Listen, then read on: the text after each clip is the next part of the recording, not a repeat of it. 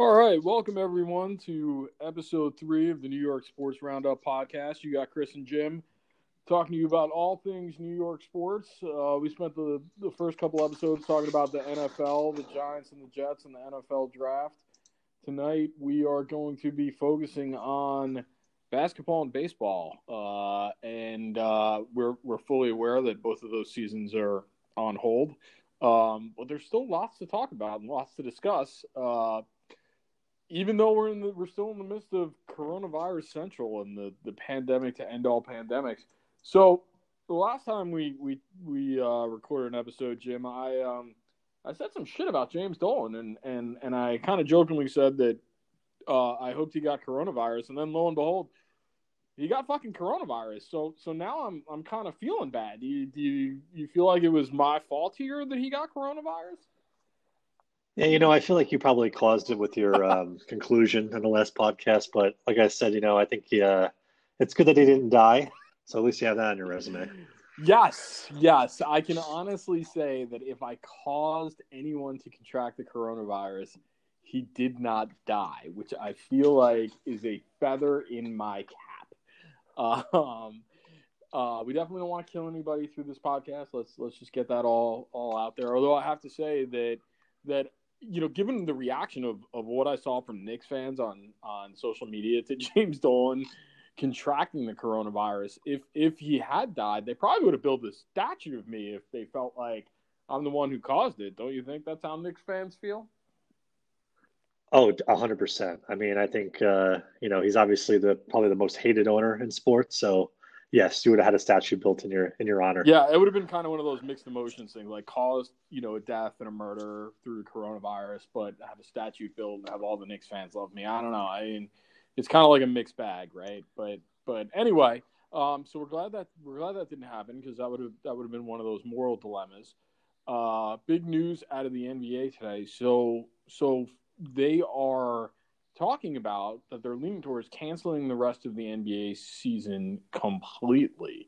Originally, there was some talk about potentially going to Vegas, quarantining everybody in different hotels and casinos that are all empty, of course, because Vegas is closed, and playing some kind of tournament uh, playoff structure without fans. That seemingly is not going to happen. Now they're talking about canceling that, killing the season, uh, asking the players to to take a fifty percent pay cut, and maybe having some kind of like horse tournament or something to try and generate you know a little bit of money for everybody. But I guess I guess my question is: Are you surprised that they're they're sort of ready to call the season and not go this quarantine everybody in Vegas route? No, I'm not really surprised. Um, you know, at the end of the day, you're talking about all the players, coaches, referees, owners, um, you know, staff, medical staff. You're going to have, you know, what happens if somebody you know, injures themselves or are they going to go to the Vegas hospital with, with all the, you know, COVID 19 patients? I mean, there's just too many issues right now. And you can't justify from a PR perspective to the, to, to the audience, you know, to have tests run pretty much every single day on these NBA players. What are they going to do? They're going to take a thousand tests a day for just so they can play, you know, a, a, a, game in front of so so people are entertained at home. It just it doesn't make any sense. I think this it's smart the way they're trying to do this now with horse. Uh, NBA has been doing, you know, some like the 2K, so the the video game uh, NBA 2K. They've been running some tournaments right now. I know Kevin Durant and Patrick Beverley and a few others have been participating in it. Um, golf is starting to do it. They're talking about doing the uh, Phil Mickelson, Tiger Woods, sort of you know pay per view time number two, whatever. But it's it's trying to mitigate the risk, but still put still putting on some sort of entertainment for the fans. Um, so I think it's a smart move. You know, at the end of the day, it sucks that we probably won't have a playoff to see. Uh, you know, if, if uh, who's the best Los Angeles team, and you know whether Giannis could really be the next really you know big thing and, and carry the Milwaukee Bucks to a championship. But uh, again, there's always next year. Um, and it's better to play safe than sorry at this point. Yeah, I think you're. I think that's right, especially you know about from a risk mitigation standpoint. I mean, what happens if the NBA tried to you know force this through and set up some kind of playoff structure and one of the players or or even like one of the referees or one of the camera guys contracts coronavirus and has serious health ramifications from it or even or even god forbid dies. I mean what kind of look is that for the nba right? If if they you know if they cancel the season you know they play it safe they they obviously take a revenue hit but you don't risk the sort of catastrophic unfeeling profits over people sort of mantra and PR that could come out if they tried to to you know jerry rig some kind of some kind of playoffs and and somebody you know really suffered a medical uh, incident from it. So I think from that perspective, it's a it's a good smart decision. Although I got to tell you, as a fan, you know I'm I'm disappointed, right? Like I'm I'm sort of feeling like you know we're in this coronavirus world and and what what do guys like you and me do when we're feeling like you know cooped up and stressed out right we watch sports and and sort of on a on a selfish emotional level you know it would have been fun to see that tournament to bet on that tournament and to kind of put this coronavirus bullshit to the side a little bit wouldn't it i mean yeah you know you still have I think they're all trying their hardest right now to think of ways of of entertaining the fans. Um, I know, like tonight, for instance, that we're recording this on uh, April fourth. Um, WrestleMania is going on this weekend still, even though there's no fans in attendance. So I think a lot of you're going to see a lot of. I think a lot of leagues take some um, some notes from this to see. Look, it doesn't even make sense to play. I mean, right now, I'll, I'll be honest with you. Watching anything in, in an empty stadium is very awkward. Uh, yeah. it, does, it, doesn't have the same feel. It is not as exciting. No. Um, you kind of hear things like you know, it's like all right, like this is kind of stupid. So it almost takes like you I, you forget how much the audience impacts a game uh, until you take it away, and it's almost like you're watching a scrimmage. And like like I, I was even watching some of it tonight, and it's like you know, I almost feel like I'm watching like I'm going to like my nephew's soccer game. You know, like where it's like five guys in the audience, and it's like all right, this is all right, but it's not like you know, it's not like what I what I what I want to watch on TV. Right. You know, so yeah, I mean, it sucks. 100. percent You're 100 percent right. I don't know if they would have brought back, you know, the even if they if they start baseball with empty uh, with with an empty stadium, I don't even know if I want to see that. Um, that to me would put me to sleep in two seconds, and I love baseball. Oh God, that seems boring as fuck. Yeah, it's it's just you know it's it's one of those things like how do you how do you yeah, how do you do it? You know, and, and um, yeah. I think football would be cool because at least you get to hear the, the sounds. Uh, I think it'd be interesting. But you know, I, I don't know. I, I, don't know what the answer is, and, and, unfortunately, right now, nobody really knows because again, like it just seems like there's always going to be cases. You know, how do you flatten the curve, and and uh, what's the appropriate response for sports teams who are kind of sitting out there on the sidelines, just waiting to get the the green the green light from the uh, government. Yeah, I think it. I think, you know, it's obviously it's obviously a tough situation, and and I want to come back and talk about talk about uh, you know the Nets and the Knicks and and sort of looking forward to the future when we'll be out of this situation. But but you mentioned um, WrestleMania, and that kind of threw into my head uh, the UFC and MMA. And the big news there, which I I wanted to talk about for a second, is the headline fight. Uh, Khabib Ferguson looks like it's off. Khabib is in Russia, and um, you know, sort of taking the the position that he's not going to fight Ferguson on April 26th, I think it is, as originally planned while this is going on. Lots of other fighters are on the card and are going to show up, um, but not Khabib. And so, what do you think? Are you are you with Khabib that that he you know is making the right decision by pulling out of that fight? I mean, this fucking fight is cursed, right? This is the fifth time that it, it didn't go off. But I mean, you know, Ferguson's willing to show up and, and fight. Are you taking the position of of Khabib's doing the smart thing like the NBA, or do you think he should, you know, fly out of Russia, get on a private jet, and go fight Tony? Yeah, I don't, I don't know what the. Th- there's been so many different stories about this thing. Whether Dana has a venue, he doesn't have a venue. I feel like if he had the damn venue, he would have announced it by now. So I don't think he has one yet. Um, you have Tony Ferguson, who, well, he will fight but maybe he won't fight. Now he's back in, but he doesn't know if he can get there because it depends on what the venue is. And then you have Khabib saying, well, you know, let me go to Russia to see my family, even though he wasn't going to do that. He was going to stay in the States. Then he left, and he now he's in Russia and he's saying, "Oh, Russia's closed. I can't get out." I, I don't know what's going on. I feel like this is all smokescreen. It's the UFC start try, you know trying to stay relevant. Um, you know, I, I don't I don't know what what the right move here is. Now, what I'll tell you here, I think is interesting, honestly, is from a standpoint of like Conor and even like a Ferguson and, and, and guys like that. You know, Cormier, for instance, like these these guys are getting a year older.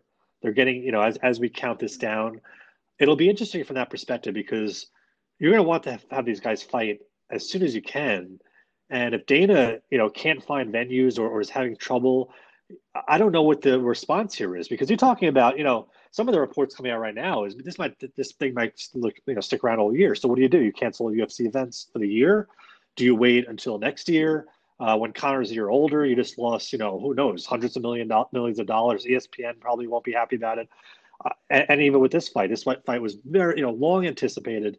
Um, obviously, to your point, you, five, five, times we've been waiting for this thing.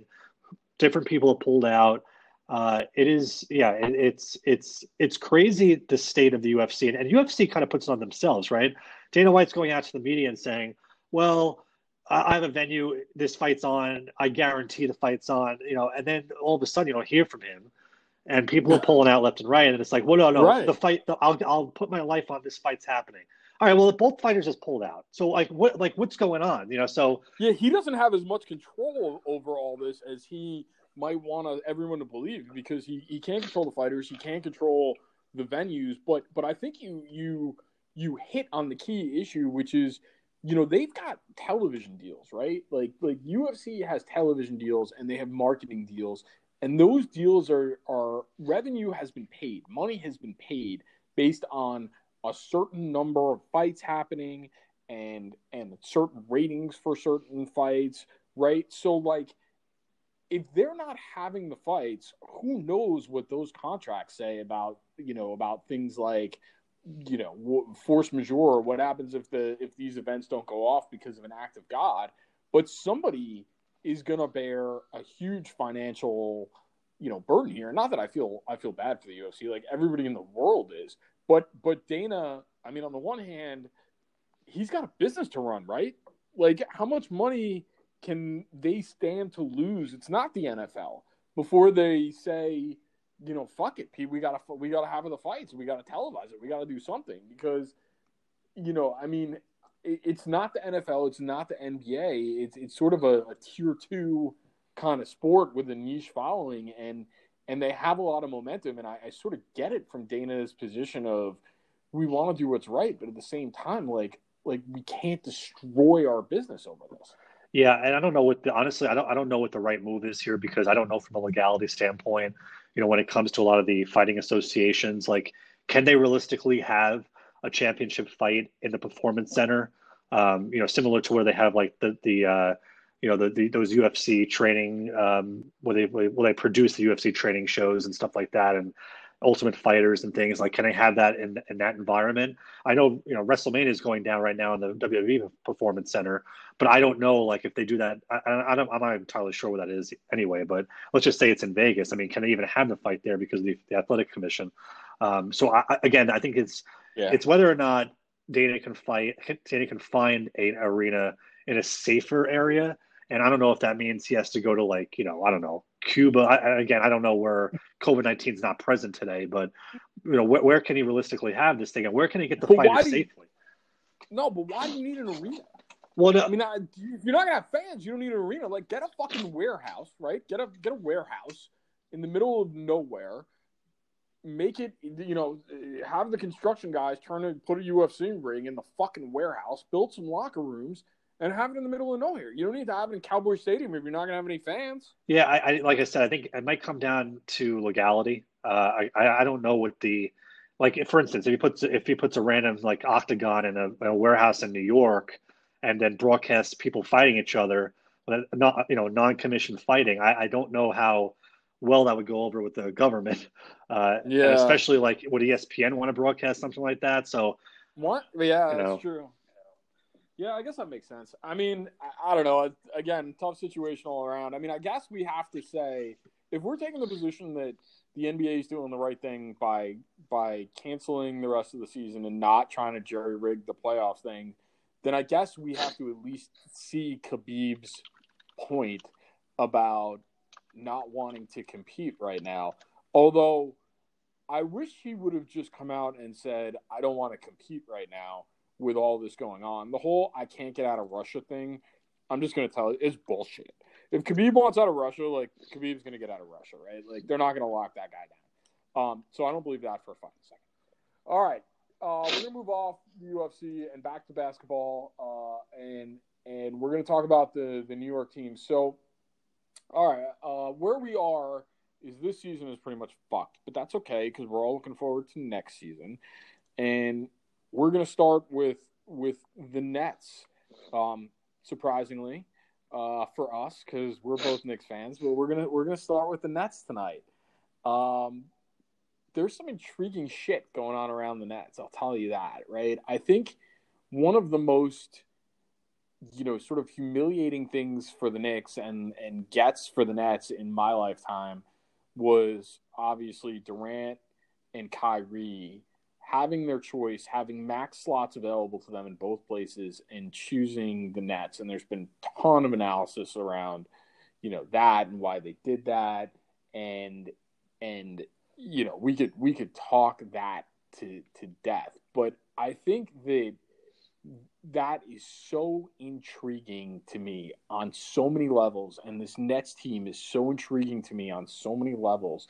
I I want to see how Kyrie and Durant fit and play together. You're talking about a couple of guys who, while undoubtedly talented and probably both in the top 10 or 15 players in the league, um, have not exactly fit in everywhere that they've been. I mean, Durant had some trouble fitting in in Golden State, which is, I mean, kind of surprising the way they run things, but he butted heads with Draymond and and some others. And then you have Kyrie, who you know has this reputation of being a coach killer, and he had trouble fitting in in Cleveland. He butted heads with LeBron. He didn't. He had trouble fitting in in Boston. He didn't really, you know, get along in in their sort of move the ball format. And now these guys are going to play together, and the first thing that happens is Kenny Atkinson, who I thought was a pretty good coach, um, you know, gets fired. And that to me would not have happened if Durant and Kyrie were against that move. So I have to believe that they were at minimum okay with it. And there are some reports that that Kyrie was the was the driving force and the one who quote put the knife in Kenny's back. So uh, what do you make of that? Like the very first thing that happens is a coach who who they they signed knowing he was there and just on a on a paper record standpoint, um, you know, I, I, think his teams achieved or overachieved, and and Durant hasn't even stepped on the court yet, and he gets fired. What do you make of that? Yeah, I know. I agree with you. Um, you know, it's. I think this comes down to Durant, and again, it's, it's hard to gauge what's going on. Usually, players do get to kind of handpick their coach. You know, we saw with LeBron James when he came in. Uh, you had David Blatt there. I, I, he wanted to bring in Tyronn Lue. Um, you know, you, you have it here too. I think I think there was an issue with how DeAndre Jordan was, you know, how many minutes he was playing. Um, I think Jarrett Allen's a better player, honestly, but it is what it is that they they got they brought in as a trio. They'll play as a trio. Um, I think it's a mistake. As a Knicks fan, I would take Atkinson in a second as my coach. I think he gets more out of players than a lot of different coaches do. Um, you know, Nick Nurse is a perfect example of a guy that came out of nowhere and really put can put a team together. And you you know, team people that players that come together that really haven't had success by themselves that come together and form a really good team that won a championship. And now, you know, obviously the season might be canceled, but the Raptors are making a really good run this year too. Um, and, Atkinson got to the Nets to seventh place, where people thought this year was sort of, you know, it is what it is. We'll wait for next year. You know, they were going to be in the playoff run, and who knows? You know, at, at seventh, uh, maybe they get to sixth, and who knows if they can win a, a first round matchup or not. So, yeah, it's a very, it's very tricky. Um, obviously, the Nets are looking for next year. They don't, and I think whether whether or not the coaches, you know, even it's you and I, um, this team is expected to win next year. It's expected to compete for the championship. So uh, this is Durant. You know what? It's part of the package, right? These superstar guys come into teams and they dictate who they want, and the GMs listen, and because they, they, don't want to, they don't want to, uh, you know, upset any, any of the core players. So uh, of course, you know, Durant and, and Kyrie get their way, and, and they get to handpick who comes in. Now, as far as future coaches are concerned, I don't know what your thoughts are, but um, it'll be interesting. You know, you're seeing Jason Kidd's name floated around, which I think is a fucking mistake. Um, you know, you're seeing uh, Fizdale pop up again. You're seeing some long shots if Popovich, wants to move on, um, or even if they want to pull Krzyzewski out uh, if he's done with Duke, because it looks like he's kind of getting uh, sick of the college atmosphere. You know, there's a lot of different ways the Nets can go, but I think it's going to be a very hot job uh, in the offseason. So it'll be interesting on, on, on, who they want to select for that role. Supposedly, Kyrie's pushing Tyronn Lue, um, which I, I, think is a obviously a player friendly choice and a and a guy he's familiar with. But but my sense of it is you're almost in a spot now where you have to let Kyrie and Durant basically pick their coach because those guys are going to undermine anybody who they don't like and and don't agree with and it's going to create a toxic environment. And so I would be if I were the Nets. You've you've gone all in. You've pushed all your chips in the middle of the table on Kyrie and and Durant being able to make this work. You're completely capped out, and and the pieces you have with with Kyrie Durant and and DeAndre are, are pretty much going to be, you know, the veterans that you have to win with. We'll talk about some of the other pieces in a second, but I would be going to them and being like, look, I almost don't care who do you, who do you want as long as it's a like reasonably respectable guy. If you're going to be happy with him and you're going to respect him and it's going to keep you, you know, sort of calm and rowing the boat in the right direction, I don't care if it's Tyronn Lue or Cindy Lou who will will fucking go get him and, and put him in. I mean, do you agree with that, or do you think that you have to, as a checks and balances, have a coach who they're not going to like walk all over? The only problem I see there is that um, it's that right. So, you know, you saw what happened with the Cavaliers and Beilein this this year. Um, it's it's a tricky situation, you, you know. And, and, the other problem here is that you have DeAndre Jordan on your team. Uh, the coach needs to realize DeAndre Jordan cannot be out there with five minutes left to go in the game. He is a liability more than an asset. Um, and and unfortunately, I feel like he was the one that kind of uh, push this along to Atkinson uh, because they didn't they didn't respect the culture. So um, it'll be interesting how you know how it plays, but uh, honestly, I, I, do think it's important that a coach at least understands his rotation. If they, if he can understand the rotation on you know look give give give Durant the 35 minutes he wants, give Kyrie the 35 minutes he wants, but everything else needs to needs to kind of gel together because otherwise you're going to have a lot of guys out there that want to take shots that can't necessarily rebound correctly. Um, and it'll be interesting how they they do schemes with that because you know again, uh, your your your team is only as good as sum of its parts. You know, and Durant has shown that he can't win the championship with really good players beside him when he was in Oklahoma City Thunder. Right? Kyrie showed he can't win the championship without really good people next to him like LeBron James. So um, it, whether or not these two guys can win a championship together, it's, you know, remains to be seen. But I'll be honest with you, Chris. I don't know about what your take is, but I think Russell Westbrook's a better player than Kyrie Irving, um, and that's why I'm not. I am not like jumping up and down and, and looking to buy futures on the Nets when it comes to gambling because it's like I think they're just getting way overhyped at this point. Um, I could yeah. I could see buying this year if there's somehow an NBA playoff. You want to buy a Nets future just in case you think Durant can come back this year, but for next year, to be way overpriced. I just don't see it happening.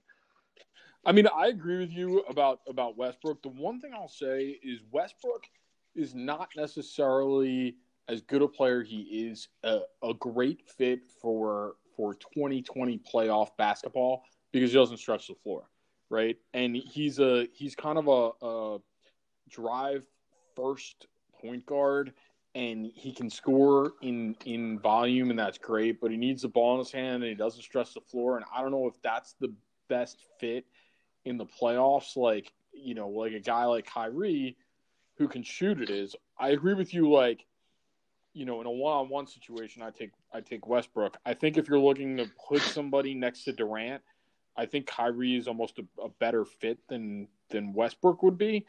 Um, you know, I, I really wonder what happens in this situation with with Dinwiddie and and even more than that, LeVert, right? Like LeVert is a great player. He's on the cusp of being a great player. He, you know, he scored 51 points in a game last season. There were games, obviously, where he just put them on their shoulders and willed them to victory. He's, you know, an up and coming kid, and you are you do you keep him and and hope that he can mesh with Kyrie and Durant, two alpha strong personalities? Do you move him and try and acquire another veteran? I mean, I'm worried, honestly. I, I think the Nets are overhyped too. I don't think it's a championship team, even with Durant coming back at 100%, because you're right. Kyrie and Durant haven't haven't proven that they can do it absent like perfect situations. Um, but I'm also worried about like what happens to the development of Dinwiddie and LeVert with with them there, right? Like I, I don't know. I don't know. I don't know the answer to that. I mean, Atkinson really developed those guys and brought them along. And now you're putting them in a situation with a new coach and two very strong personalities, shoot, you know, shoot first guys. Like, are they going to regress? Yeah, I mean, they might. Yeah, you're right. So with Dinwiddie, they have to make a decision this year because uh, he has a player option. And I, when I say this year, I mean the 2020 season. Um, he has a player option for 2021 which you would assume he'd decline at 28 years old at that point. Uh, so, you know, at 27, you're going to get value out of him. Teams that need a point guard, uh, you know, he, he's he's not expensive. I think he costs about like 11 and a half, 12 million dollars to your cap. So I do see them potentially moving him, maybe even a first for a veteran. To your point, um, I, I when, when, you look at like who they need, I think they need shooters. Um, whether or not they want to bring back a guy like Joe Harris, you know, it depends on what he wants. I know he's um they have they can't. Yeah, it's they're talking about Joe Harris doubling his his salary potentially. He's making he's making seven and a half million dollars a year. I mean, they're just capped out. They just can't bring him back. I mean, even if you want a 10, 12 million dollar a year, I mean, he he fits. They probably wish they could bring him back, but I don't think they can. Yeah, so if that's the case, they're going to have to look for somebody who, who can shoot the three. Um, you know, obviously, Durant can Kyrie can, but you do need guys that like can just do that shoot up three, stand up three, um, and and and you would hope that it's a pretty good defender. Again, I don't know who would be available. It's kind of early to speculate on that, just because uh, we're not, you know, we have no idea what's going to happen uh, as far as if whether or not this year gets played out, and and then obviously talking about the draft too. So I would think in that case they would probably would move Dinwiddie. Um, I the only problem is you know, do they if they don't, would they put potentially Durant at the four? Let's just say if Harris leaves, right? You could put Durant at the four, maybe even have LeVert at the three, and then you could have Dinwiddie in your starting lineup, or use him as that Harden role where he comes off the bench and then you know slot him into the backcourt with with Kyrie, and almost use him as as um, as uh, you know rotating guards. So because honestly, when you have Dinwiddie, Irving, and Durant on the floor, all three of those guys can bring the ball up the court. So yeah, as far as like point guard is concerned, I'm not I'm not worried about it for the Nets. Now I will tell you, like I, you know, as far as statistics, the Nets were I think the bottom of the league as far as assists because so they don't move the ball around that well. They do take a lot of shots, first first look shots. When Durant comes back, that'll get even worse. Um, yeah, yes, it will. So I think you know if when Dinwiddie is a good scorer, I think they still need that. They need it. They need if Harris is gone, they need to have somebody that can either come off the bench or, or fill that kind of role. So I think Dinwiddie can do that. Um, and, and you have you'd have a, a, nice five you can run out at any time. And you know we're forgetting about Taurean Prince too, who who isn't a, isn't a bad player. He's a good defender. Um, he's a good wing player. You know you obviously you obviously have DeAndre Jordan and you have um, uh, Jarrett Allen that goes back and forth. Uh, you know, so you have I think you have, you have Garrett Allen, if, Garrett Temple. I'm sorry if they decide to bring him back. So there are good pieces on this team um, you know, and it'll be interesting how they how they kind of develop together. To your point. Yeah, I think that I think that Prince is a good player. I do think he's a little bit overpriced. I mean, he he doesn't strike me. I mean, he's making almost the same amount of money as Dinwiddie is, or maybe even more. He's making more money than Dinwiddie is, and and I think I think that's a guy who who has a role on this team. I think he he fits on the team, um, but not at twelve and a half million dollars a year. I, I just don't I just don't see that from him, from him. So if they can if they can sort of offload that salary, I, I don't think they would be well served. To, I think they would be well served to do that. I completely agree that what they ought to be looking for to put around Kyrie and Durant are those sort of three and D guys who are going to be able to shoot and play defense. Um, but those guys don't come cheap anymore in today's NBA.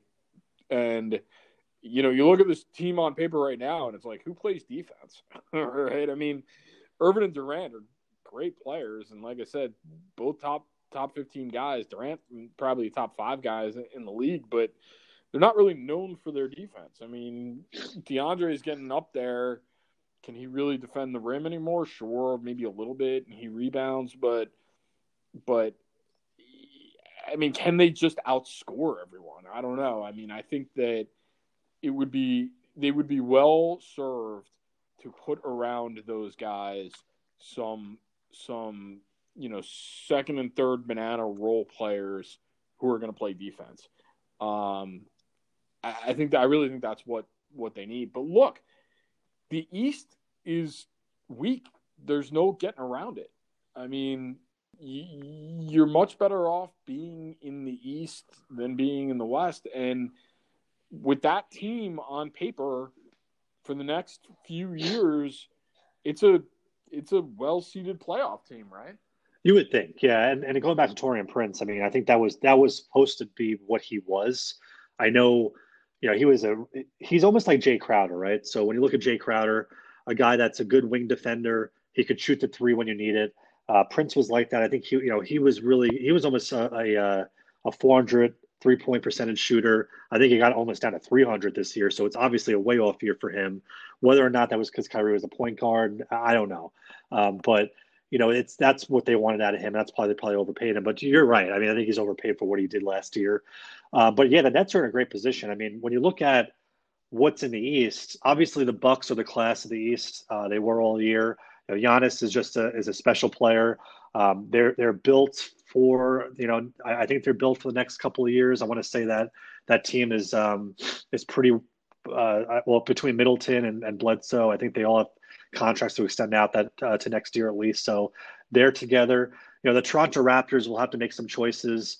Uh, we'll get that to we'll get to that in a second with the Knicks, but I think they have a player that's coming that'll be available in 2020 as far as a free agent that I think is interesting. Uh, so that that'll be an interesting uh, you know uh, team to look at. And then you have the Boston Celtics, right? That Boston Celtics team started off very cold in the beginning of the year this year and got really on a hot streak. Um, you know, you saw Jayson Tatum finally figured out how to become a basketball player. He dominated. Um, you know uh, at the end of that year, uh, where he, you know, where Kemba was kind of taking over in the beginning. Uh, you have, you know, guys like Marcus Smart, uh, Gordon Hayward was stepping up in some games. So, uh, you know, Jaylen Brown is still on the team. So the, the Celtics are very interesting too. I, I, think the it used to be with LeBron, right? LeBron was the class of the East. Um, and because of that, the East was always just whatever team LeBron was on, that was a team coming out. I did think this year would have been interesting as far as the Eastern Conference playoffs. I think these teams, even though, yes, you're right, it is weak because it seems like the cream of the crops in the West. Um, it would have been interesting from a playoff perspective of what would have happened in the East, only because it seemed like there were, it wasn't that top heavy. Or even like if you looked at the sixth team, like the 76ers, you know, you could easily see the 76ers going to the, the, the final um, with with the roster they have, right? That you you could see like uh, the, the, Pacers, uh, you know, making a run too. So I think I think it would have been interesting from a playoff perspective. But yes, I do agree that the East is open, and if you do have a, a team that can gel and come together, you could certainly make a run at, at a final for a few years. Yeah, I think I think if the Nets can make it and get hot, you know, you never know what could happen out of that out of there. I mean, um, although you do know, turning to the New York Knicks, that, that they're probably not going to be in the playoffs anytime soon. And the Knicks, I laugh. I just I just shake my head. The poor Knicks. They they did something this year that was almost in, incredible to me, and I know some people are going to disagree with this, but in my mind, in the NBA, you're on one of two tracks if you're a smart team. You're either a top, make, trying to be a top seed in the playoffs and making a run at an NBA championship, or you're trying to accumulate cap space and draft capital, and you're really in a rebuilding mode. To me, the thing that you absolutely don't want to be in today's NBA is like a 500 team that's that ceiling is the seventh or eighth seed in the playoffs in a first round loss because then your cap space is tied up. You're you're mediocre. You're not getting a good draft pick, and and you're stuck in this kind of like limbo world of not really knowing what you are and what your goal is.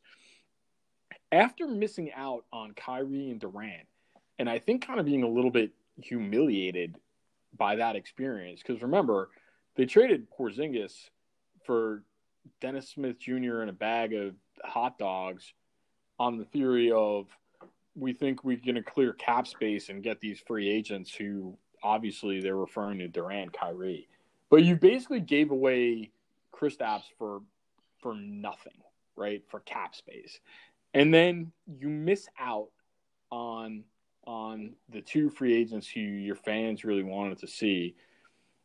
And the Knicks did something I, I think it's like unbelievable. They they almost made the decision of we're not going to go either of those two tracks because we can't go track one and and be a top playoff seed with the guys who are still available, and we're not going to just tank and rebuild because then we've obviously given up Kristaps for nothing.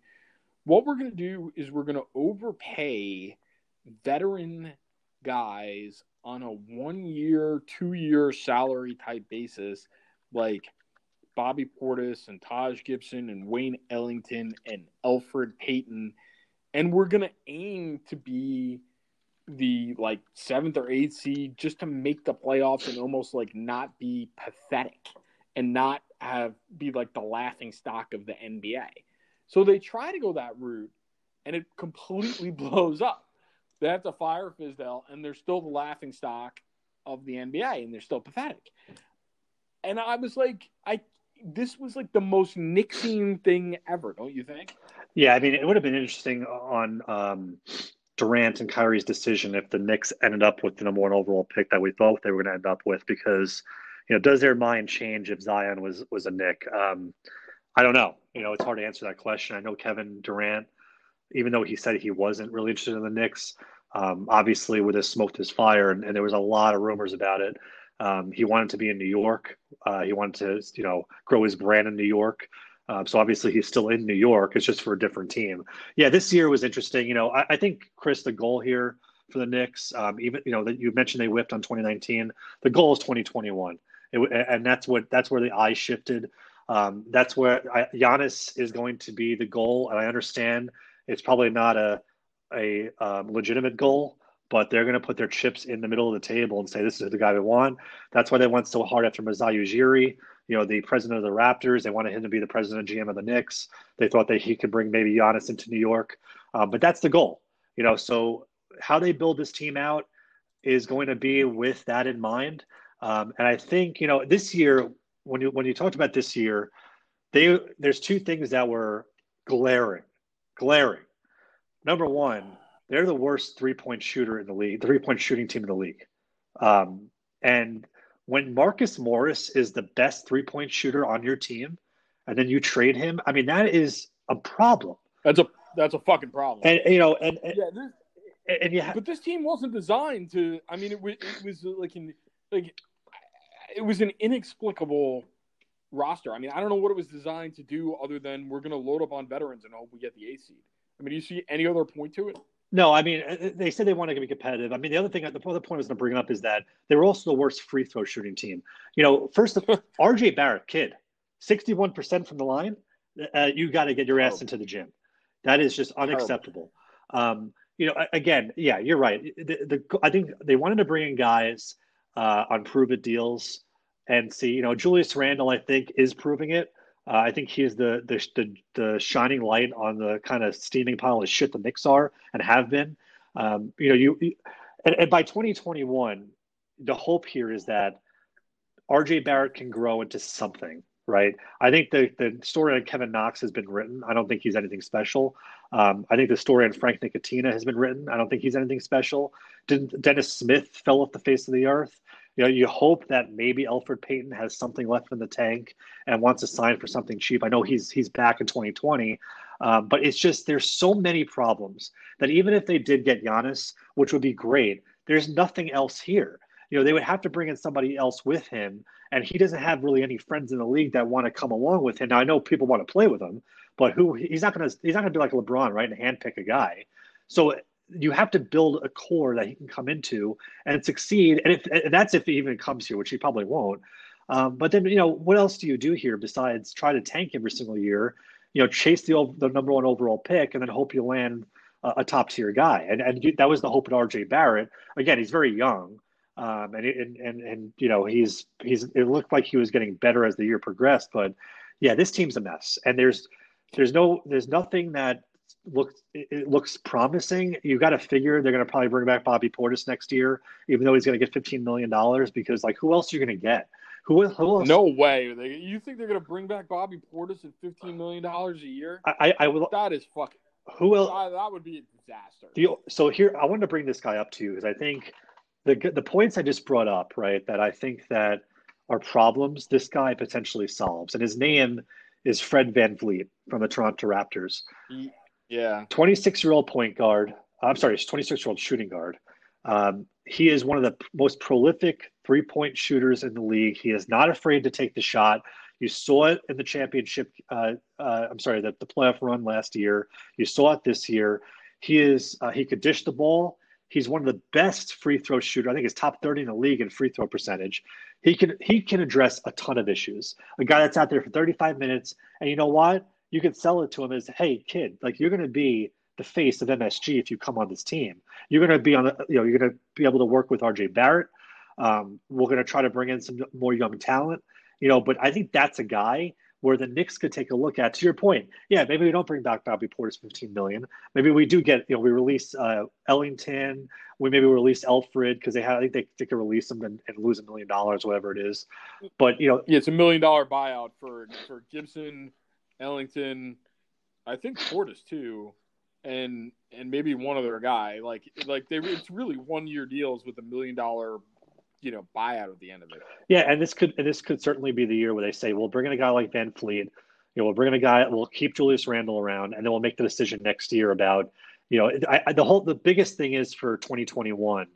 You need to have enough room to offer a max Giannis. It, it needs to happen um, because if you if you if you whiff whatever, but it just needs to be there. Because what you do too, right? And this is the other I think benefit of making a big offer to uh, Fred VanVleet is you drive up the cost of the Raptors. If the Raptors want him back, they have to pay him a lot of money, which takes the Raptors out of the Giannis game because that's what you want, right? If you want Giannis, you want as many teams out as possible. And if the Raptors are out, who you know I would think he's probably looking at because of Masai Ujiri, um, then it comes down to Milwaukee and it comes down to the Knicks. And I get it, you know, Milwaukee um, is in a is in a place right now where they can win championships. But guess what? I mean, you know, you have Khris Middleton there. it's there. Fucking Milwaukee. It's, it's Milwaukee, and, and Bledsoe's not getting any younger either, and neither is George. And it's cold in Milwaukee. Yeah, and neither is George Hill. And and and you know, if you want to build your brand, and it seems like Giannis is like he wants to be this like social media personality. Well, there's no better way to yeah. do that than in New York City. So I could certainly see him wanting to come here.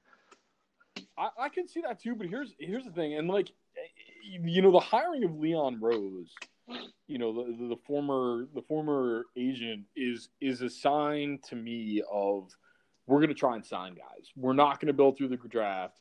We're going to create cap space, and we're going to go out and try and sign stars. Because if your goal was to build through the draft and not go that route, I don't know why Leon Rose is the guy that that you hire, right? Like his whole like the whole benefit of that hire of hiring an agent is he's got relationships with players. He can attract talent uh, to MSG. But I come back to like among players, you know, the Knicks are toxic and Dolan is toxic. And as much as you know, a guy like Giannis, you see, I think you're exactly right about the social media thing, and I think he wants to build a brand, and I think he's he's too big in his mind for a town like Milwaukee. The Knicks have been so bad for so long, and every time Dolan makes the papers, it's fighting with Oakley, fighting with Spike Lee. Like they're not a cool brand anymore. They're kind of like this this laughing stock team. I don't know that Leon Rose fixes that. And if your strategy is we're going to go out and sign a bunch of guys and not build through the draft, it's kind of hard to do that with like living in the toxic environment that MSG is right now, and that it's probably going to continue to be as long as Dolan's at the helm. So I don't know. I mean, if you're if you're Giannis, like, do you do you risk that? Do you do you risk your future on a Dolan run team? Yeah, no, it's an interesting question. I mean, um, it's almost like you know living on legacy, right? Like even the Chicago Bulls are sort of starting to do that, where they're like, "Well, we're the Chicago Bulls," and nobody really gives a shit, right? It's like it's it's the Lakers because of of what the Lakers have done. Um, and that's pretty much where it ends as far as where people where uh, guys want to go. You know, I think Miami is also a, a, place I, think players like to go only because of the weather. Um, but it, it's yeah, New York does not have this. Um, you know, it's not about playing in MSG anymore. It's not about playing under the you know the lights of um, of, of, of the stadium and, and the arena and the famous arena where Patrick Ewing was and Clyde Frazier. You know, it's just it's not there anymore. Um, no, it died, and the way you know that is that Durant and Kyrie are in Brooklyn. Exactly. Like if that was a poll, they wouldn't. They would be in the Garden, but they're not. Like because, and Durant said it. He's like, "Look, the Knicks haven't been good in forever. They're not.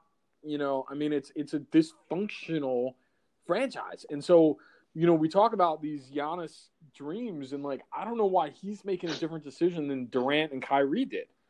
Like, like why why is he deciding something different? It, exactly. No, you're 100 percent right. It would. It's ultimately going to come down to uh, supporting cast, and that's why I said I think.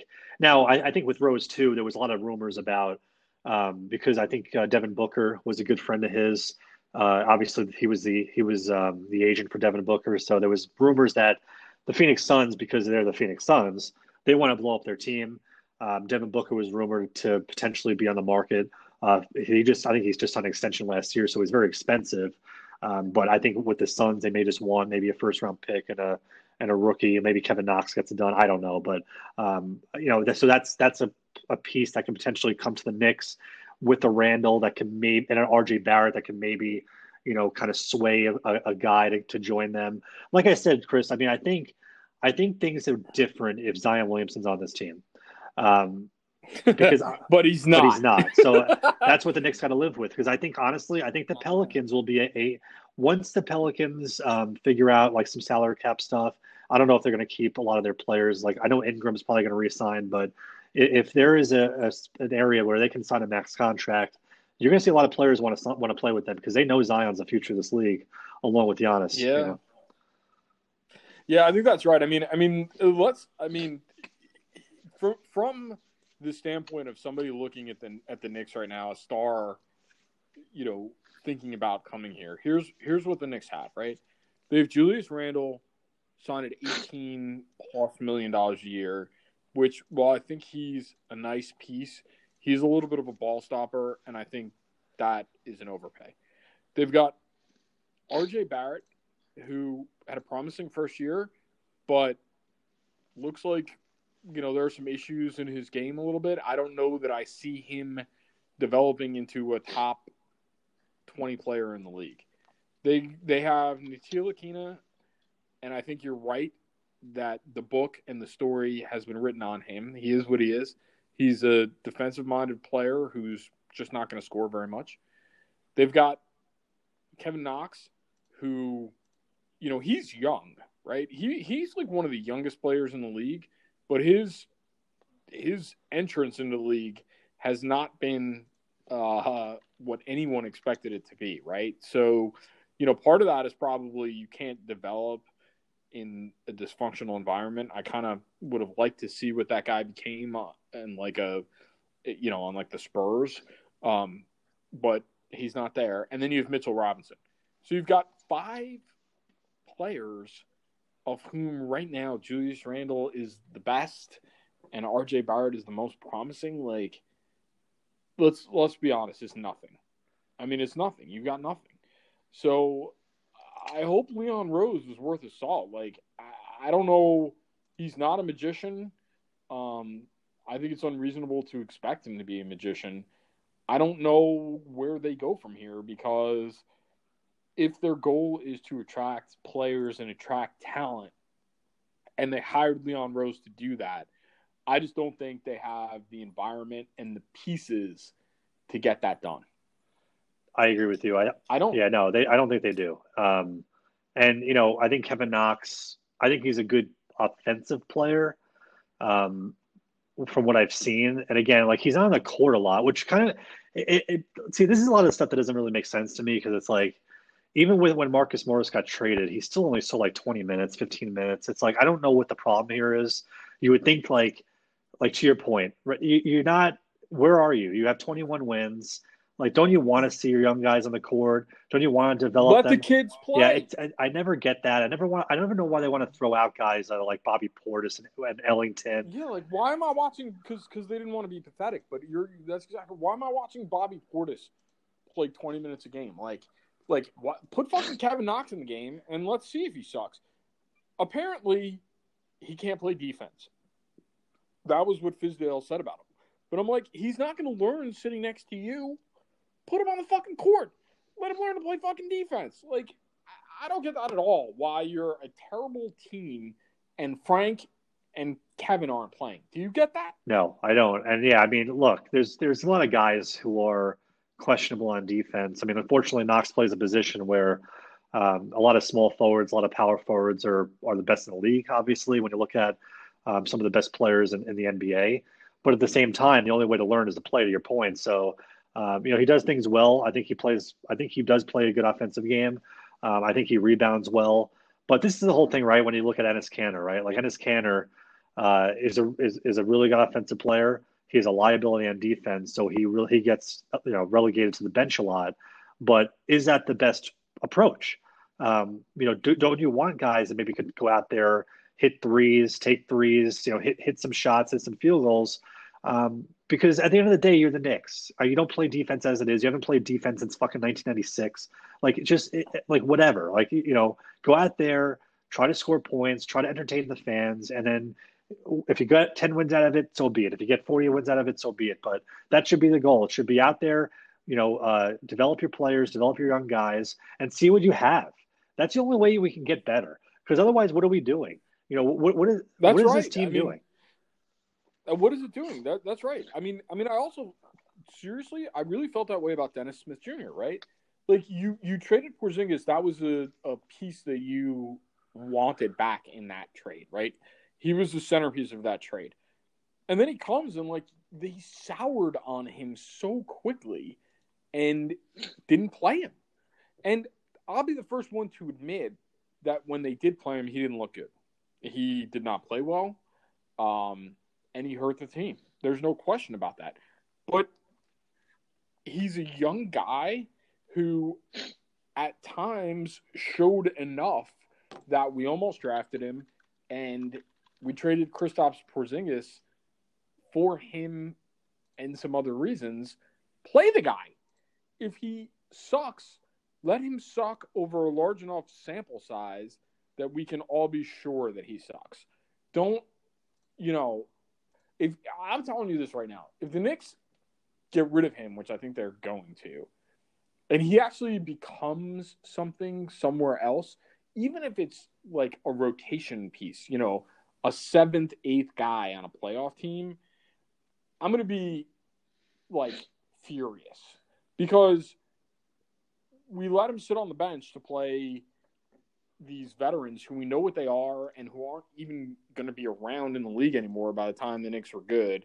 We didn't give them a, a you know long leash and a decent run, and and see if with more minutes and with the right coaching, he could have turned into a useful piece. Like it absolutely makes no sense from a franchise that continues to make no damn sense. Yeah, it, it, I mean, honestly, it sort of reminds me of Jeremy Lin, right? Like a guy who they that played really well in his the minutes that were given to him, and then for some reason the minutes went away, um, and then he became a really good piece on other teams after he left the Knicks.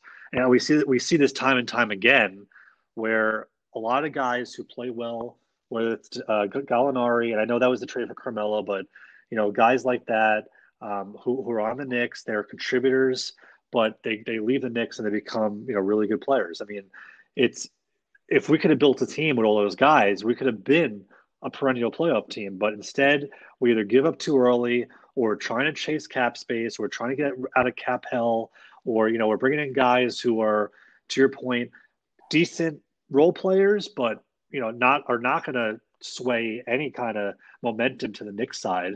Um, so yeah, I do want to see what guys like Dennis Smith Jr. have to offer. Uh, you know, uh, maybe maybe there aren't anything, but like we're going to bring in Elfrid Payton for a couple of years and play him 30 minutes when you know Dennis Smith is is a lot younger and maybe has potential. Like Dennis Smith is 22 years old. You know, like I mean, like come on, guys. Like at the end of the day, here, you know, you have you have Smith who's 22, you have Mitchell Robinson who's 22. You know, Frankie's 21, Knox is 20, and I know I kind of gave up on Frankie and Nick and Knox, but these are all the guys should be in the court. I mean, look what the Golden State Warriors are doing this year, right? Like they put every fucking young guy in the court because they understood. Like I get they benched, like I get people got injured or whatever, but they didn't like sign or bring in like they didn't play Willie Cauley Stein 35 minutes a game. They traded him because they wanted to play all the young guys. I mean, that's what you have to do. You have to figure out when these guys come back or when we bring in good players, who are the 20, 21 year old kids who can be that 20 to 25 minute player off the bench or potentially even exactly. a starter, you know, potentially even a damn starter. So that's right. what should be happening. Even if you find even if you find a seventh guy in it, it's worth it. But you know, the attitude of the Knicks reflects the attitude of the owner. It's these knee jerk, emotional. I'm gonna throw Spike Lee out. I'm gonna not play Dennis Smith Jr. Like it's it it starts at the top, and it's just gonna be what it's gonna be until until um you know there's an ownership change or hopefully you know, Leon Rose and the new regime change here can get control of it and can at least establish some kind of logical and thoughtful path that this team can get on and commit to and stay on and at least start making some progress. Um, all right, so we're gonna we're gonna turn to baseball. We're gonna take a take a break before we do that. Um, don't go anywhere because we've got tons of baseball stuff to talk about, Mets and the Yankees. Uh, and I think there there probably is going to be some baseball this year, right? We don't know when it's going to be, but but there there should be some, uh, and we're all definitely looking forward to that. Um, some of us more than others, I, I suspect, but uh, but actually, I think I think both New York teams are, are in a pretty decent position. Um, you know, as we'll discuss it, at, at least going into the season. Uh, and and that's a change for, for Mets fans, although although Yankees fans are uh, probably used to that. Um, so stay with us and uh, go get your. All right, welcome back, everyone. We're uh, talking baseball, and uh, baseball should have started by now, spring training, and we should be getting real close to opening day, if not on opening day, but we're not because of the fucking coronavirus. Um, it killed baseball, which is which is very disappointing. Uh, anyway, talking about the Mets and the Yankees, and we're going to start with the Mets here. Um, you know, the Mets are a team who this offseason got caught up in a scandal that was not of their making, and that is the Astros cheating scandal. It cost the Mets their manager, Carlos Beltran, and I'm sure that everyone who's listening to this podcast has heard all about the Astros cheating scandal, but just by way of recap, um, the Astros uh, installed cameras in center field and were using them to steal signs of the opposing teams when they played in their stadium. They would steal the signs and then bang on a trash can, very high tech, when off speed pitches were coming to alert their batters to the fact that it was an off speed pitch. Apparently, uh, Beltran and Alex Cora were the ringleaders of this this disgusting cheating scheme. Um, and once Beltran's uh, full role in the scandal became known, the Mets were, were forced to um, fire him and and move on. And um, you know, a couple of things that were that were noteworthy about that, to my mind, was I was surprised from the beginning the Mets went with Beltran because when Beltran was a Met, like his tenure there was not something that you'd write songs about, right? Like he he signed, you know, in 05, I think it was, and right before he signed, at the 11th hour, his agent offered him supposedly to the Yankees for almost $20 million less than the Mets were willing to give him because he so badly wanted to be a Yankee and not a Met. So that's how his Mets tenure started. And then uh, I think it was in 2010, a few years into his his tenure as a Met, he got into a dispute with the club about uh, an injury. He had knee surgery without really getting the approval of the team and was a dispute in a dispute with ownership about that and um he you know the the Mets were pissed at him he was pissed at the Mets because he didn't think that uh, they were taking his injury seriously enough or doing the right thing by him in terms of medical treatment and then on top of those two things you know when I think of Carlos Beltran I think of of as I'm sure most fan Mets fans do strike three taken in perhaps the biggest at bat uh, in in the history of the last 20 years of the Mets. Um, so not a lot of like good karma coming out of the Beltran Mets relationship, and so that was why I was really surprised that the Mets hired him um, originally. What do you what do you think about that? I mean, were you as stunned as I was that he was their choice? Yeah, I, I don't know um, what the thought process was behind that. I know he does. He is a New Yorker. He does live in New York City. He has even before he took the Mets job. Um, he is around the team um, in some capacity. Uh, so yeah, it was an interesting choice. You know, I, I, think a lot of times these teams like to. I think they're seeing success with player managers. They obviously saw it in Houston. They saw it in Boston. Uh, and when I say player manager, I mean like a former player becoming a manager, not obviously an active player. But um, so I think that they probably looked at some guy who was, you know, he had he was clutch in the postseason. I think we know why he was so clutch, but he was a he was a clutch guy in the postseason. And um, you know, I think that's probably what they were looking for. Some guy that like his he, the the players respect him. He's a former player uh, in his own right, and he was a good player, right? So it's almost like getting um, you know, uh, like I don't know, I, I, can't really think of a guy like on his on his level, but um, a guy like that to to join a team that's respected by um, different players. I assume Beltran can speak multiple languages, which resonates a lot with a lot of the players who you know who happen to be from different countries on, on an MLB team. Um, so there's a lot of positivity, I would say, behind Beltran. He, before this scandal came out, Beltran was really known to be a, a level-headed guy, kind of down to earth. He wasn't like Alex Rodriguez, who needs to be in the news every day. He was sort of like behind the scenes. He had some restaurants in New York City, but that's that's about like all you heard from him. Um, so I thought, you know, I thought it was an interesting hire from the perspective of kind of out of left field, but all right, makes sense because yeah, he would be close to players. The Mets sort of need a guy. They got to stop with bringing guys in that are seventy you know, out of touch with the game, out of touch with the players. You know, they brought a guy in who's newly retired from the league, but can still communicate effectively, you know, with a lot of different players. So from that standpoint, I thought it was a good hire, but again, it, it blew up in their face like like usual. Do you do you blame the the Mets and the Wilpons specifically for not doing their due diligence on the cheating scandal and on you know Beltran's role in the cheating scandal before they hired him and I say that because obviously what came out was sufficiently troubling that they moved on from him and they they got rid of him. And so you know how much do you do you blame them for not doing due diligence on the front end before they hired him? You know, it's it's it's a hard question to answer only because you don't know what the league knew. So there's there's rumors that the league always knew the Astros were doing something shady, which I, you know, it came out earlier uh, last year that the, the the Yankees caught them banging on garbage cans.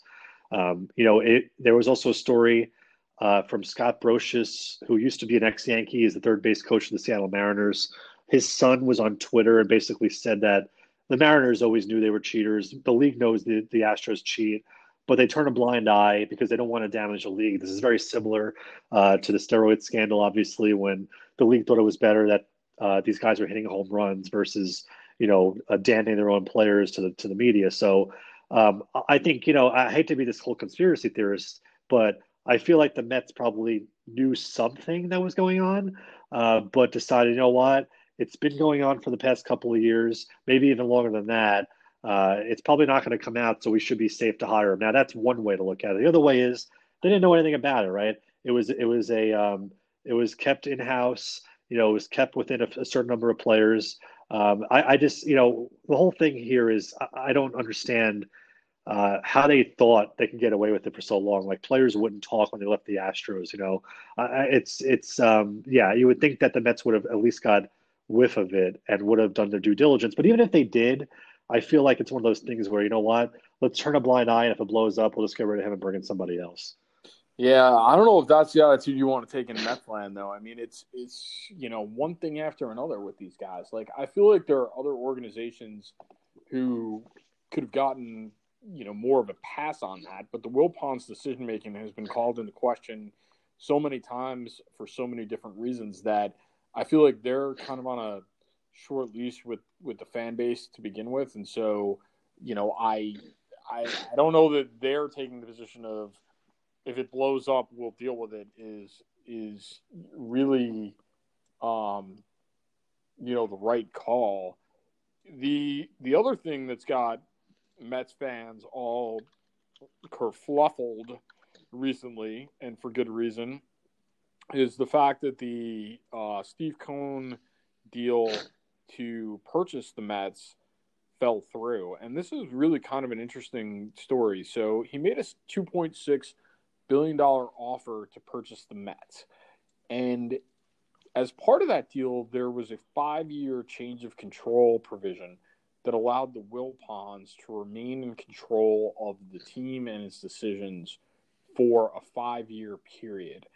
And the deal fell through um, it's the second time a deal involving the sale of the Mets fell through, and there are obviously conflicting reports about why that happened.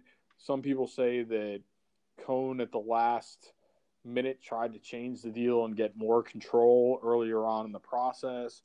Some people say that it was the Wilpons who tried to change the deal at the 11th hour and you know maintain their control for longer. What do you make of of that deal falling through and and where does the ownership go from here in terms of looking for a buyer for this club? It's I, I feel like I mean this is almost like the merry-go-round of the Mets. You know, they've they've there's always been a guy in the background that wants to buy the team, and then for some reason something happens and it falls through, or you know, it's it's rumored that the Wilpons don't want to sell; they want to be in control. I don't know if the Wilpons want to sell. I, I, I feel like this is always on them. Um, you know, it's it's it's it goes back to the whole Madoff thing and the whole speculation that um, you know they they lost a lot of money with Madoff and then they're trying to make it up. Um, you know, there was some correlation there if you notice because after the Madoff um, settlement and and what happened there, I mean, their their payroll dropped significantly. And, and they had to all... take a two hundred million dollar loan from Major League Baseball after that. Exactly. I mean, that definitely hurt them. And but they still would not sell the team. So there obviously is something there with them that they want this control. They want to be major league owners. They want to own a sports team, but I feel like they don't have the money to do it, or they don't, or you know, so they're trying to get people to come in that say, "Hey, give us an infusion of cash, but we're still going to run everything." It's like, yeah, that's not going to happen, guys. Like, right. so I, if there's anything that where, where people are pulling out, it's to me on the Will Wilpon side because you see this all the time with sports teams, right? You saw it like with the Clippers. You see it NBA. It happens a lot uh, where where guys are hesitant to sell the team, but then ultimately do because they realize, look, I, we can't do this. The the the other owners push them out, but the Wilpons just continue to hang on by a thread to this team, and I think they get in their own way. I, I don't think they want to sell this team. I really don't. I think I think they they try to say, hey guys, like, look, we're actively looking um, we're trying to get some more cash to the Mets so we can invest and we can spend more money. Oh, but guess what? You know, it wasn't a good fit, or he did, he pulled out the last minute. It's always something with them.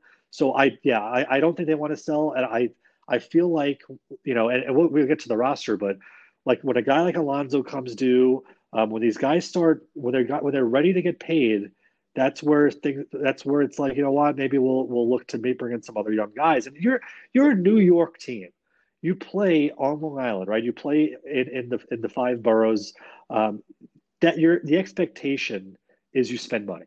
I, am sorry, you, you you spend a lot for tickets. You have the corporate sponsorships. You know, you you you have the stadium, uh, your own stadium. Not a lot of teams have that. You you, you know you, you got to spend the money. So it really comes down to like you know I, I, don't know what else the fans can do at this point, um, but it's it's really on them you know they have to make a decision. You know, you know Fred is almost dead.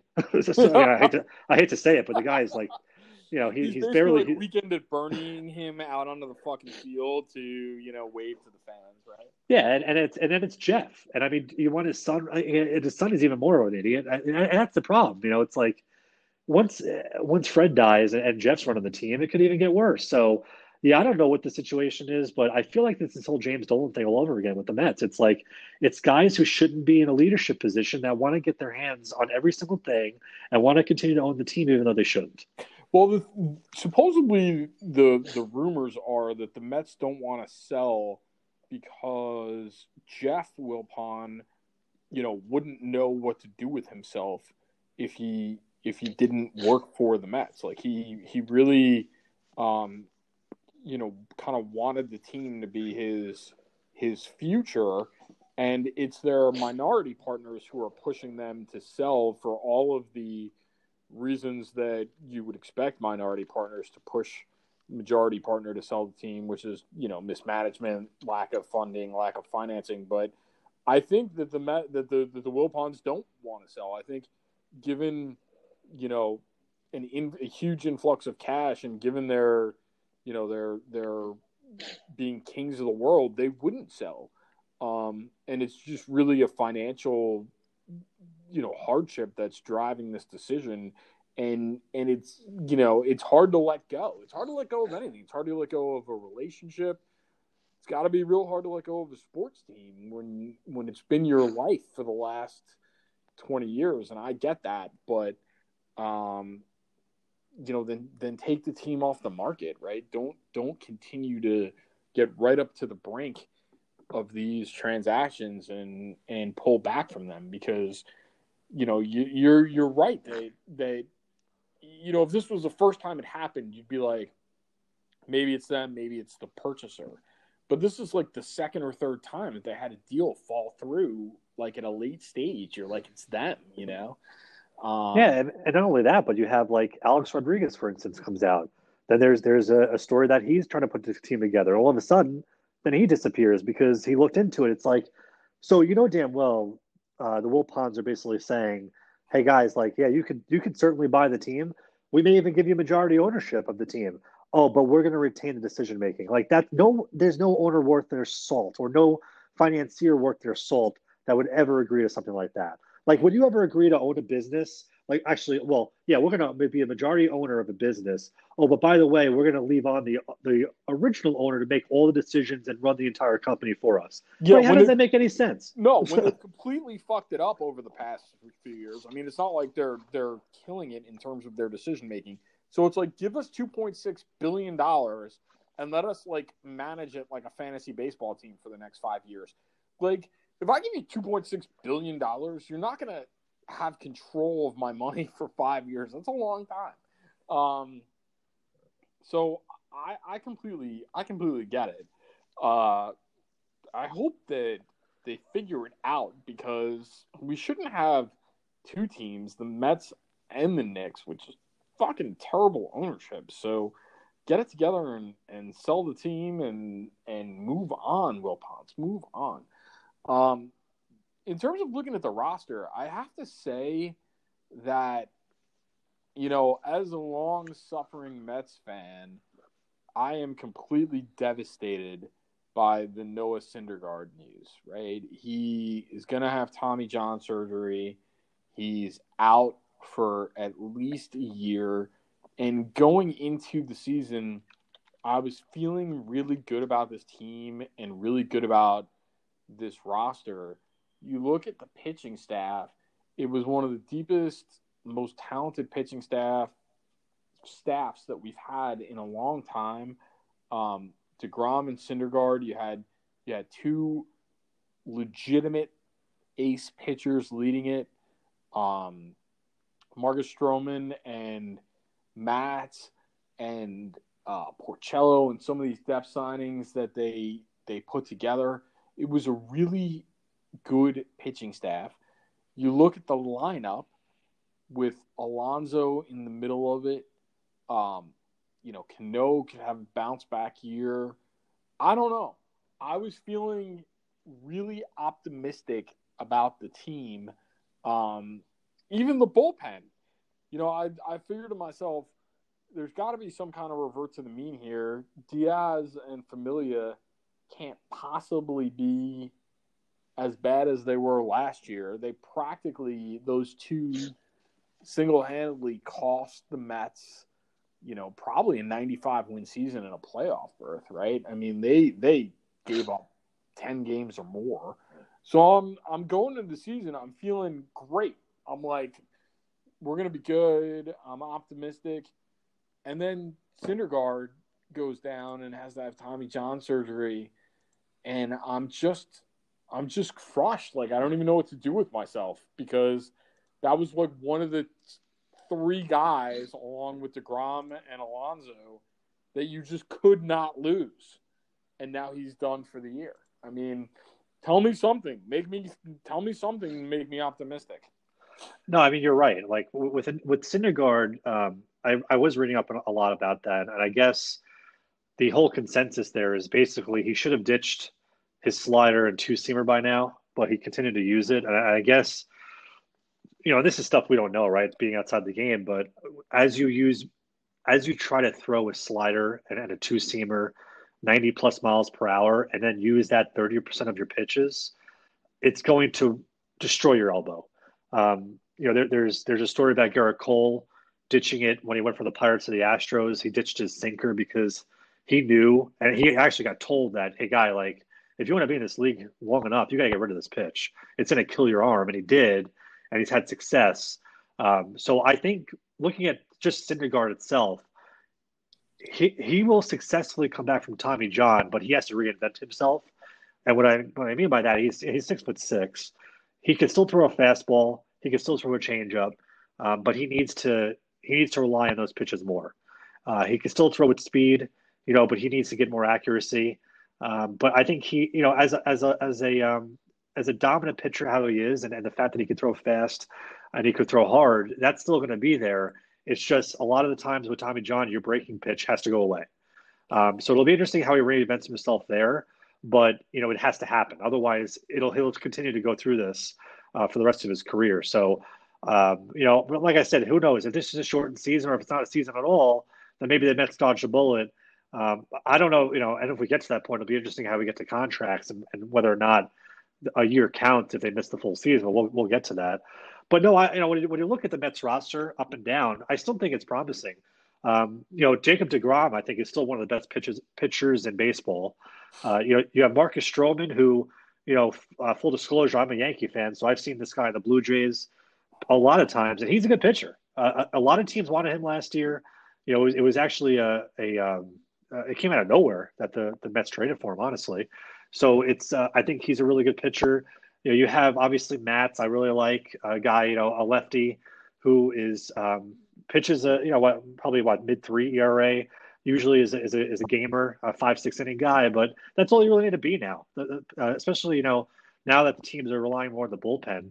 Matz is fine, and then you guys got like you know Michael Wacha, who's Uh, Mets try to Mets do a lot, do do a good job finding guys like this who, you know, struggle with the Cardinals and, and guys like that, and all of a sudden comes in the Mets and, are a good pitcher. So, um, and, and, Rick Porcello, who who could be the same thing. So, um, I think the I think their their rotation is fine. I think their bullpen is good as long as Edwin Diaz can bounce bounce back a little bit from his struggles. I think Betances was a good signing. Um, again, as a, as a Yankee, I've seen this guy uh, a setup man. He should be really good.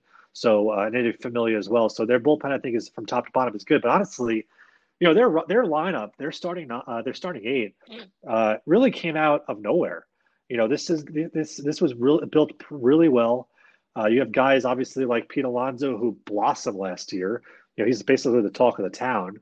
Uh, Amed Rosario, who's a good player. You know, a guy who can steal bases, hit home runs. Uh, Michael Conforto is finally coming into his own. You know, JD Davis, who's a good player, hits for average. You have Jeff McNeil, who, as utility guy last year, you know, played really well, and, and now I guess is taking over third base for the team. You know, yeah, McNeil's great. I mean, they moved him around all over the place, but like he does everything well. Yeah, and and, and you got Cano, who I know he's older at this point, but a guy can still put some some intimidation into a lineup. I mean, he's a lefty. You know, he he still could hit the short porch on any field. Uh, so I mean, I think the team is really good. I think you have a good base. The problem is is the division, right? The division is extremely tough. Yeah. Uh, you have a lot of good teams, a lot of good. You know, you have the Nationals who are just coming off a championship. Um, so it, will be interesting how and you have the Braves who I think are, are much improved. Um, the Phillies who should be much improved.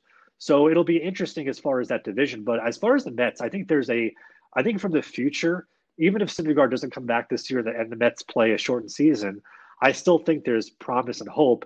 And uh, honestly, as a Mets fan, you're if you're looking for optimism, the optimism would be a shortened season because we've seen right. teams like you look at the Royals, for instance, who can come out of the gate and have you know 20 games over 500 by the All Star break. Right. That could easily happen for the Mets. The Mets have a team that could string wins together and play well for you know a short half of the year, and all of a sudden, you know they win the division or they're in the wild card and, and they're making a run in the playoffs. So I think uh, it'll be interesting to see this year. But from a lineups perspective, the Mets are really well built. Yeah, I think I think they are a, a well built team, and I think there is reason for optimism. It's just, you know, Syndergaard is a is a devastating blow, right? I mean, I mean, you think about how how much optimism there is and how good the team can be, and and then you think about what their ceiling would be with him, and you know, he can be a a low three ERA guy who, you know, I mean, you run into a short playoff series and you're throwing out Degrom, Syndergaard, and Stroman. Like that's that's all right. It really is.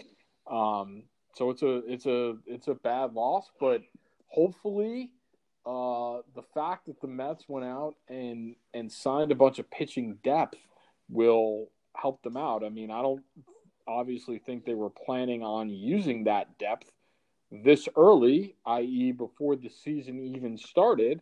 Um, but you know, it was a luxury that we had that that maybe will help us uh, sustain the loss of an obviously great pitcher at this point in the season. And look, injuries are part of the game. That's just the the way it is. You gotta be mentally tough, and you, you gotta have a team that can weather that, or in Met speak, you got to believe. And uh, you know, until until we see reason not to, we're to maintain our optimism as we go into this year. Um, now, if you're a Yankee fan, you have plenty of reason to be optimistic because your team currently has by far the highest payroll in baseball, almost a quarter of a billion dollars sunk into the team, 200 and I think 38 million dollars in payroll, which is just astounding.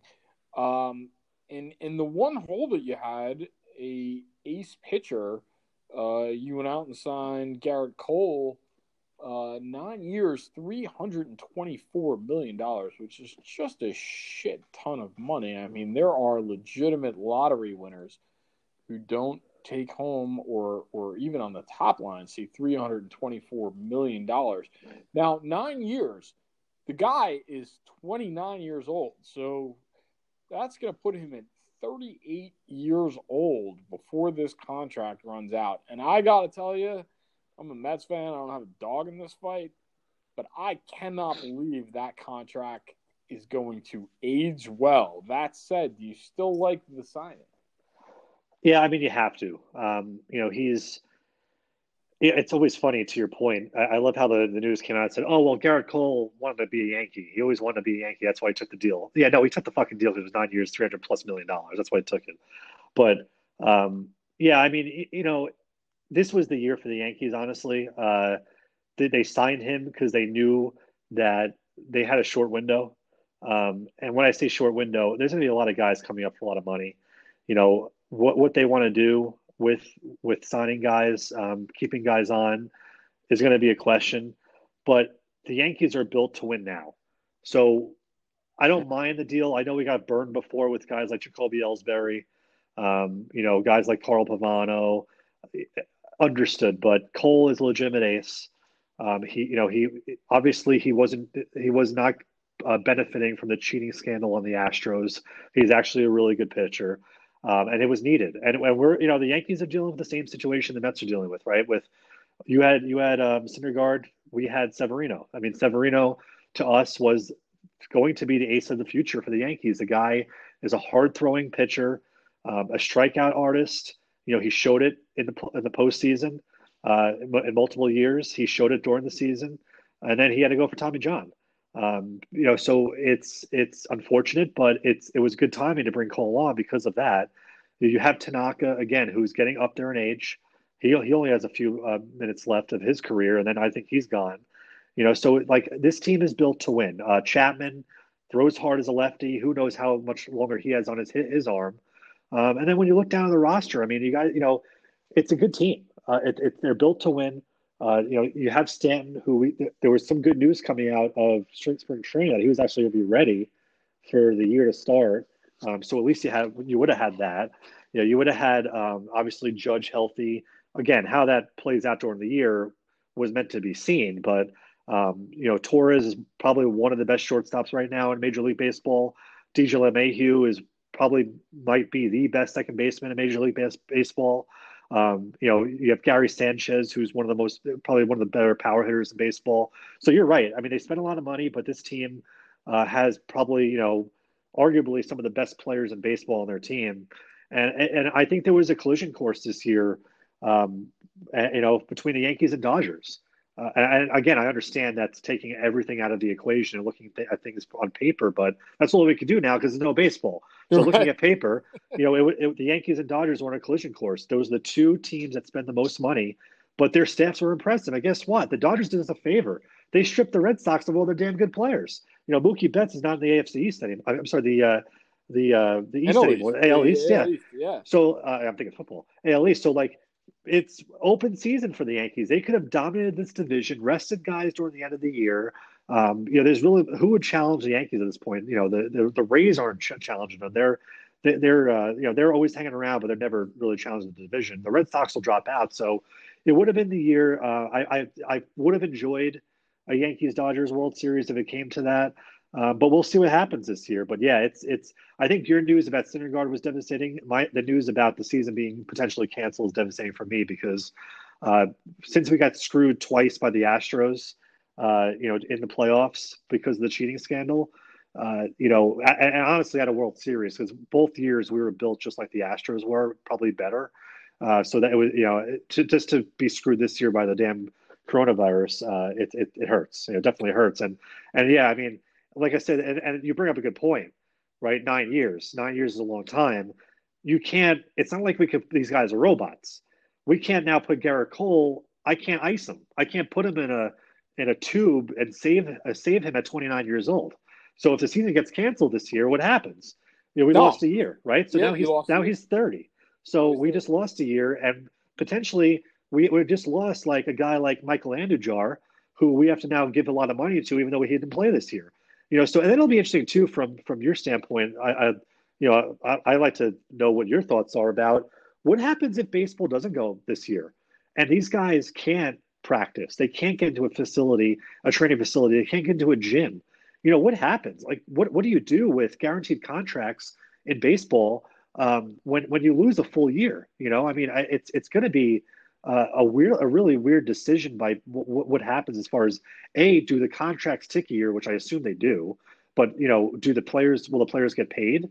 Uh, will the union step in? It'll be interesting how this unravels over the next few months. Yeah, I totally agree with that. So, I mean, you're seeing that now with the NBA. Like they are apparently force majeure, and and by the way, for those of you non-contract geeks out there, force majeure clause in a contract means an act of God. So in the NBA contracts, there are some force majeure provisions allegedly that that say that if the season is canceled because of an act of God, or if the teams can't play because of an act of God, the the teams in the league have the right to adjust the contracts accordingly. But those types of provisions are negotiated on a league by league and contract by contract basis. And so there has not been a lot of news and a lot of clarity surrounding exactly what you're talking about, which is do Major League Baseball contracts have those provisions? And how is this all going to play out from the standpoint of what happens if the season is shortened or what happens if, if the season is canceled? Who gets paid? How much do they get paid? And does a year of quote unquote service time accrue uh, in the event that the season is is shortened, and and does it depend on how much the season is shortened by? So, you know, we don't know what's going to happen in terms of the the contracts. I mean, I look at the Yankees as an outsider, and what I see is a really long and deep lineup. I mean, you, you talk about, you know, from one through nine, a lineup that anybody could could hit it out of, right? Anybody can go yard, anybody can hit a home run. Um, plus, you have two boppers if they're healthy, like Judge and Stanton, in the middle of the lineup. Like you, you're to score a bunch of runs. Um, that's just something that's to happen. I look at the bullpen and I think to myself, okay, it's a bullpen that's good enough to win a championship with the lineup that you have. Honestly, my one question is is the starting pitching.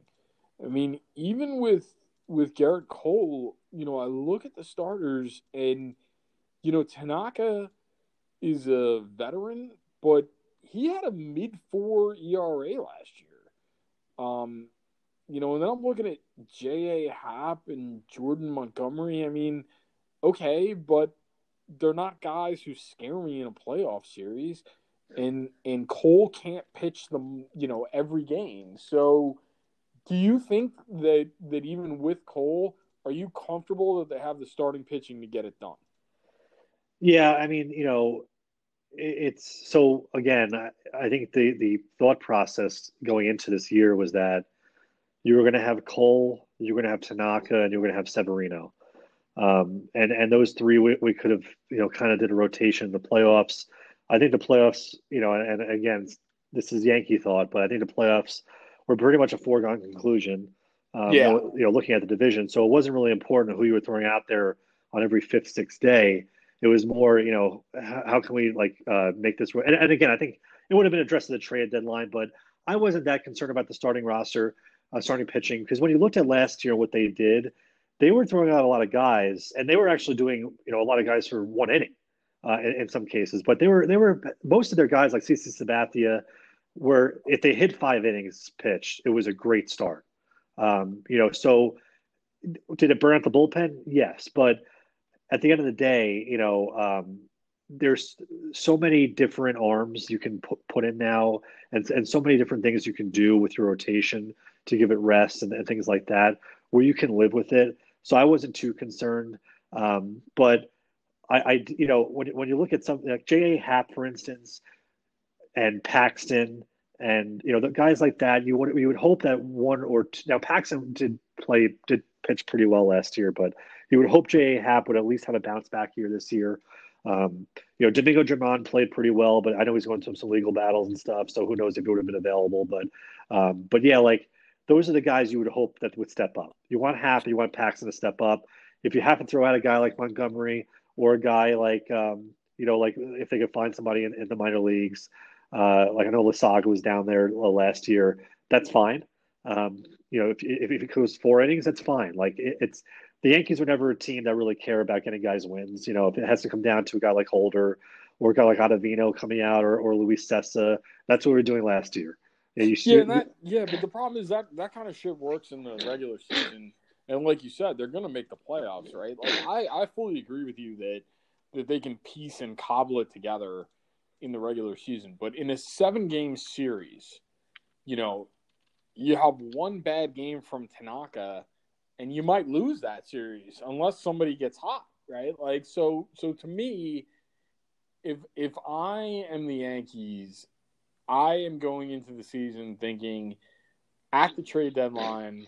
Look, I've already spent two hundred thirty-four million dollars, right? So salary is not going to be an issue. We're all in. We're going to try and win the World Series. We have the lineup to do it.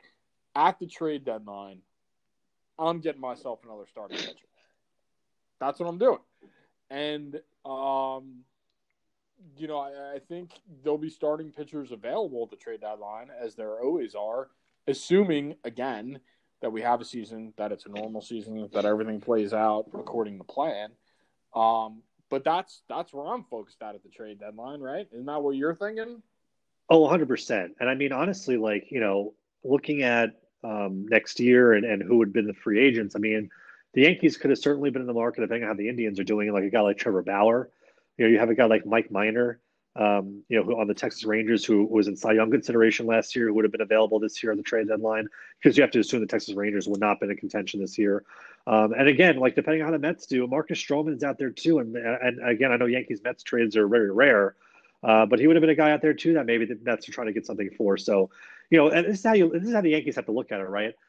Next year, Tanaka will be a free agent. You know, how do you address that? Do you bring him back? He's getting worse. Uh, you know, he he did pitch better as the year went on, but it's hard to trust that arm. He's had issues with the arm before.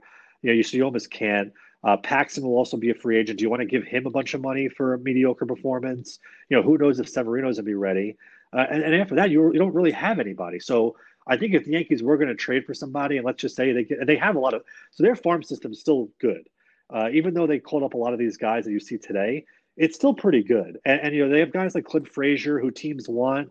It's just we haven't gotten a good enough offer yet to offload him. But you know, you just saw his name pop up with a few others, um, and, and, maybe try to get a guy, guy, like Trevor Bauer, and then try to sign Trevor Bauer in the offseason, or potentially even during the season where we could have got him.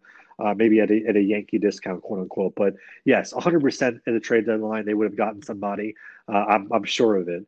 Uh, and maybe even honestly, maybe even earlier than that. Maybe it has to be May or something like that, just set the rotation, not to burn out arms.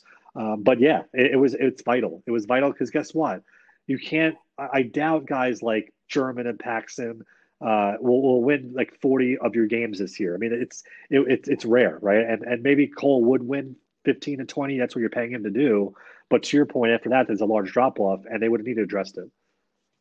Yeah, I'm I'm definitely more worried about it in a, in a playoff series than I am in the regular season, and and look, I mean, we'll we'll see what happens. I mean, we're we're sort of getting our little ahead of ourselves in terms of seeing is there going to be a season at all, and we we certainly hope uh, that there is, even if even if it's not the full season that we've all come to um, expect and, and, in a lot of ways re- rely on.